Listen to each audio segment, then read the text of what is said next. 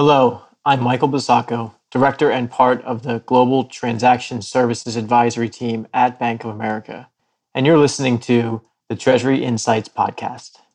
With me today is Vinny Mayne, Director, Treasury Deal Leader at General Electric, and we will explore the latest trends and strategies in M&A. Welcome, Vinny. Hello, Michael. Thanks for having me. You're welcome. The pressure of small and large enterprise alike to create value through M&A transactions has increased to near record highs. Vinny, can you start by sharing your observations in the current M&A environment? The M&A space is unique. It's quite dynamic. It's evolved over the years. I don't think there's anyone sitting in the finance world that would not be reluctant to see a deal out there in the pipeline when I think about the enterprise and value creation within that space, we start off with our business development team is working with our senior leadership teams as well as our businesses to, to kind of assess that value creation for the organization overall.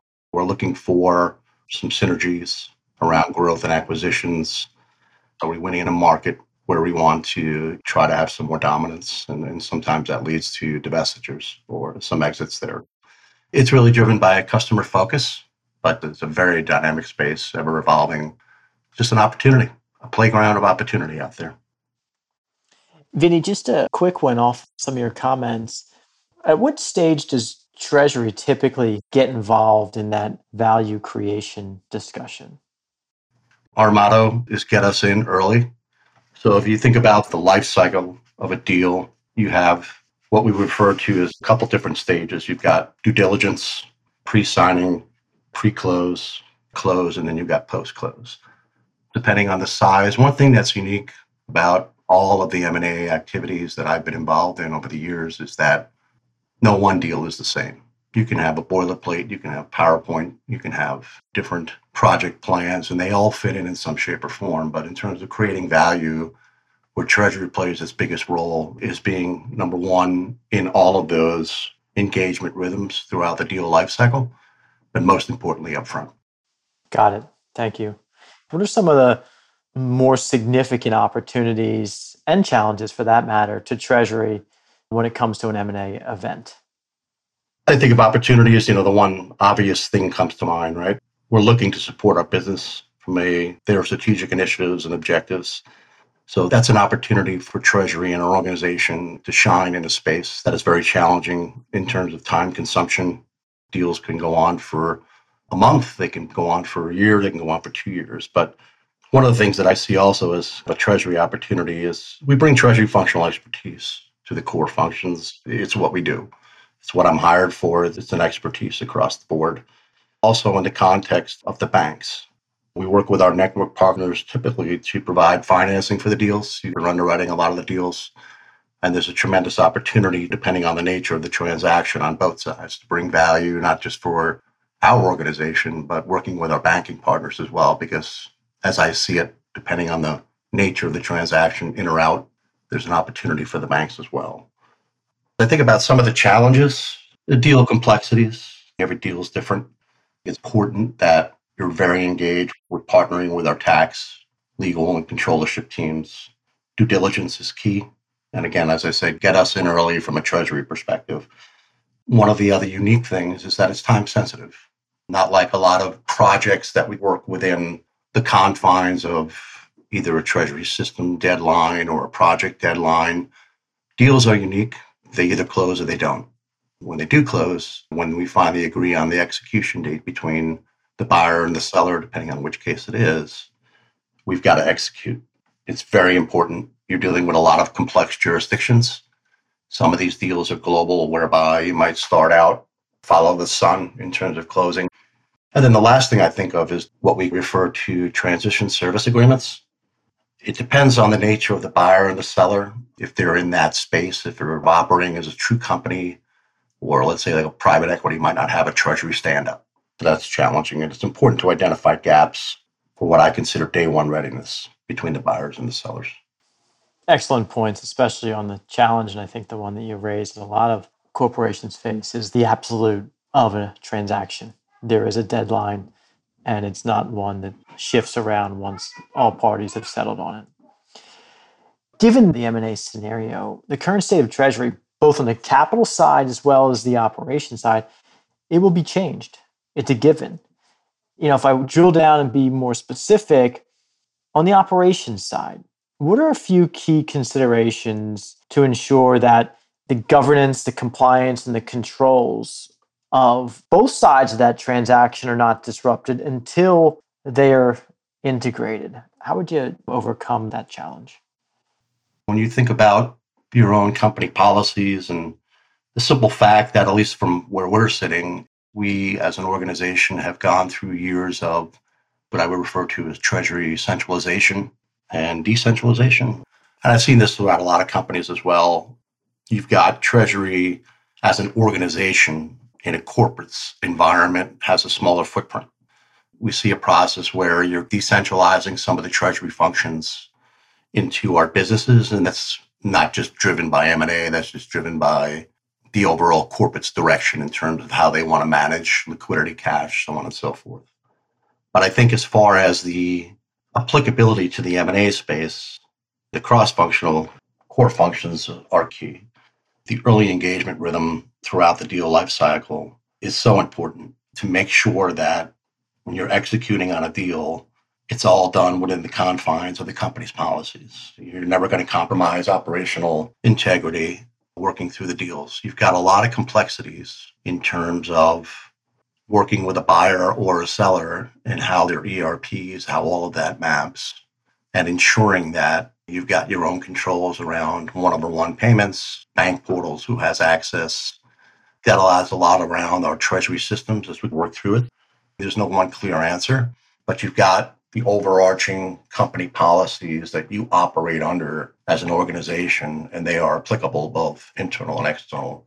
Again, depending if you're a buyer or seller, that's kind of how I see the managing aspect of making sure that things don't fall through the cracks in terms of what those compliance, governance, and controls could and should be. They should be consistent with your current segregation of duties, your delegations of authority. I won't get too detailed on some specifics there, but that's how I think about it you kind of look at that alongside the other operational impacts and you think of a transitional strategy. You hear often a lift and shift and then fix, or the potential to fix, then lift and shift before you integrate. If there are variables that support either approach, and you don't have to talk from both sides, but just generally speaking, if you think of that set of variables on either side, what would you consider as an important insight or two to remember as you come up with your strategy? This is an interesting one. The most critical piece to think about that would be number one, being flexible. The planning is key. It would be ideal as I maybe think about that backwards or in reverse, or rather, would be the ideal state would be lift and shift. By that, I mean I'm going to divest a segment of my business by way of example. In an ideal state, I would love to just unplug in a very simplistic way, unplug that business segment from our current operations, very complex, and plug and play, hand that off to the seller in my example here. And they'd be able to just map that to their ERP and get that fully functional. It's just not realistic, but there's some aspects of that and again, it gets back to what I said earlier, depending on the buyer type. If they're a company that's been longstanding, they've got something similar from an ERP perspective, because that's one of the key components in terms of mapping all of your cash management, your banking activity. You've got a whole host of different areas to consider treasury systems, trade finance, banking, cash management, liquidity. All of those complex issues will ultimately require you to do probably all of the above in terms of what you've asked in there. So lift and shift, again, carving out an existing business, hopefully having enough time as part of the due diligence and pre-close process to stand that up as a standalone business, fully operational, full liquidity. That would be ideal. Some examples of shift and fix or things that you can live with. The lift and shift sounds nice, and there's no one realistic approach. Just thinking of a couple comments you made, which in fact as a former practitioner, 100% agree with, and that is involving Treasury early. But I'm going to be difficult here and ask as it relates to the role that Treasury plays and couple that with involving Treasury early. Why is it so important to involve Treasury early in the M&A event? Treasury leads the support for all deals, acquisitions, divestitures, and it's through all phases of the deal lifecycle with business development, the businesses, the buyers, and the sellers. It is not unusual for a business development team to be a little bit further along in terms of a deal progressing. Some deals happen very quickly. Some of them are not complex. Some of them are just cash movement. When you think about, but that might be an example of an asset transaction where you're buying and selling assets. When you get into the equity components, true sale of a business, true sale of legal entities are involved, we've got to make sure that we're plugged in, which we are. We have a rhythm, a biweekly rhythm with our BD teams for deals in play and also for what's on the pipeline, what's in the radar. They work that through. And then there's sensitivities. There's what they call NDA, which is a non disclosure agreement. So you get yourself into a situation where who knows what and when do they need to know. And that can sometimes trip things up. You'll come to find out that a deal is much further along and may have already been signed. Now you're scrambling a little bit to try to get to the execution side. If we can get involved up front, just to iron out, because the treasury component to me for the success or failure of a deal is the most important. Excellent insights, Vinny. It's valuable for your banking partners to understand and recognize.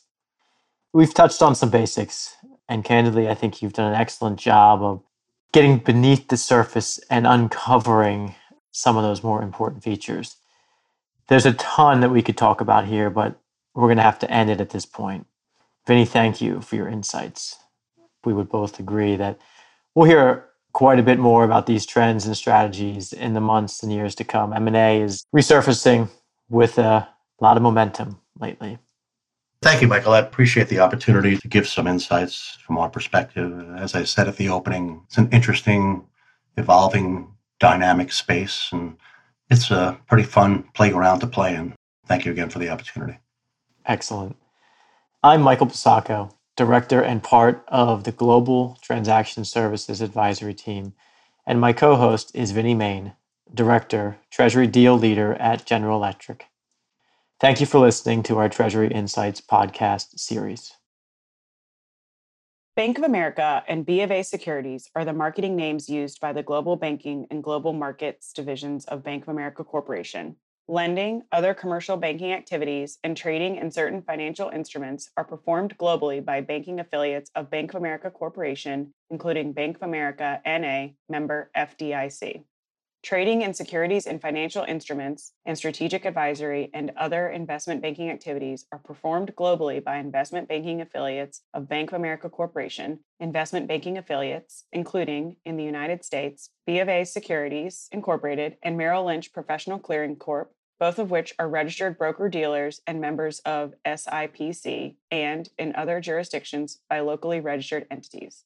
B of A Securities Incorporated and Merrill Lynch Professional Clearing Corp are registered as futures commission merchants with the CFTC and are members of the NFA. Investment products offered by investment banking affiliates are not FDIC insured, may lose value, and are not bank guaranteed.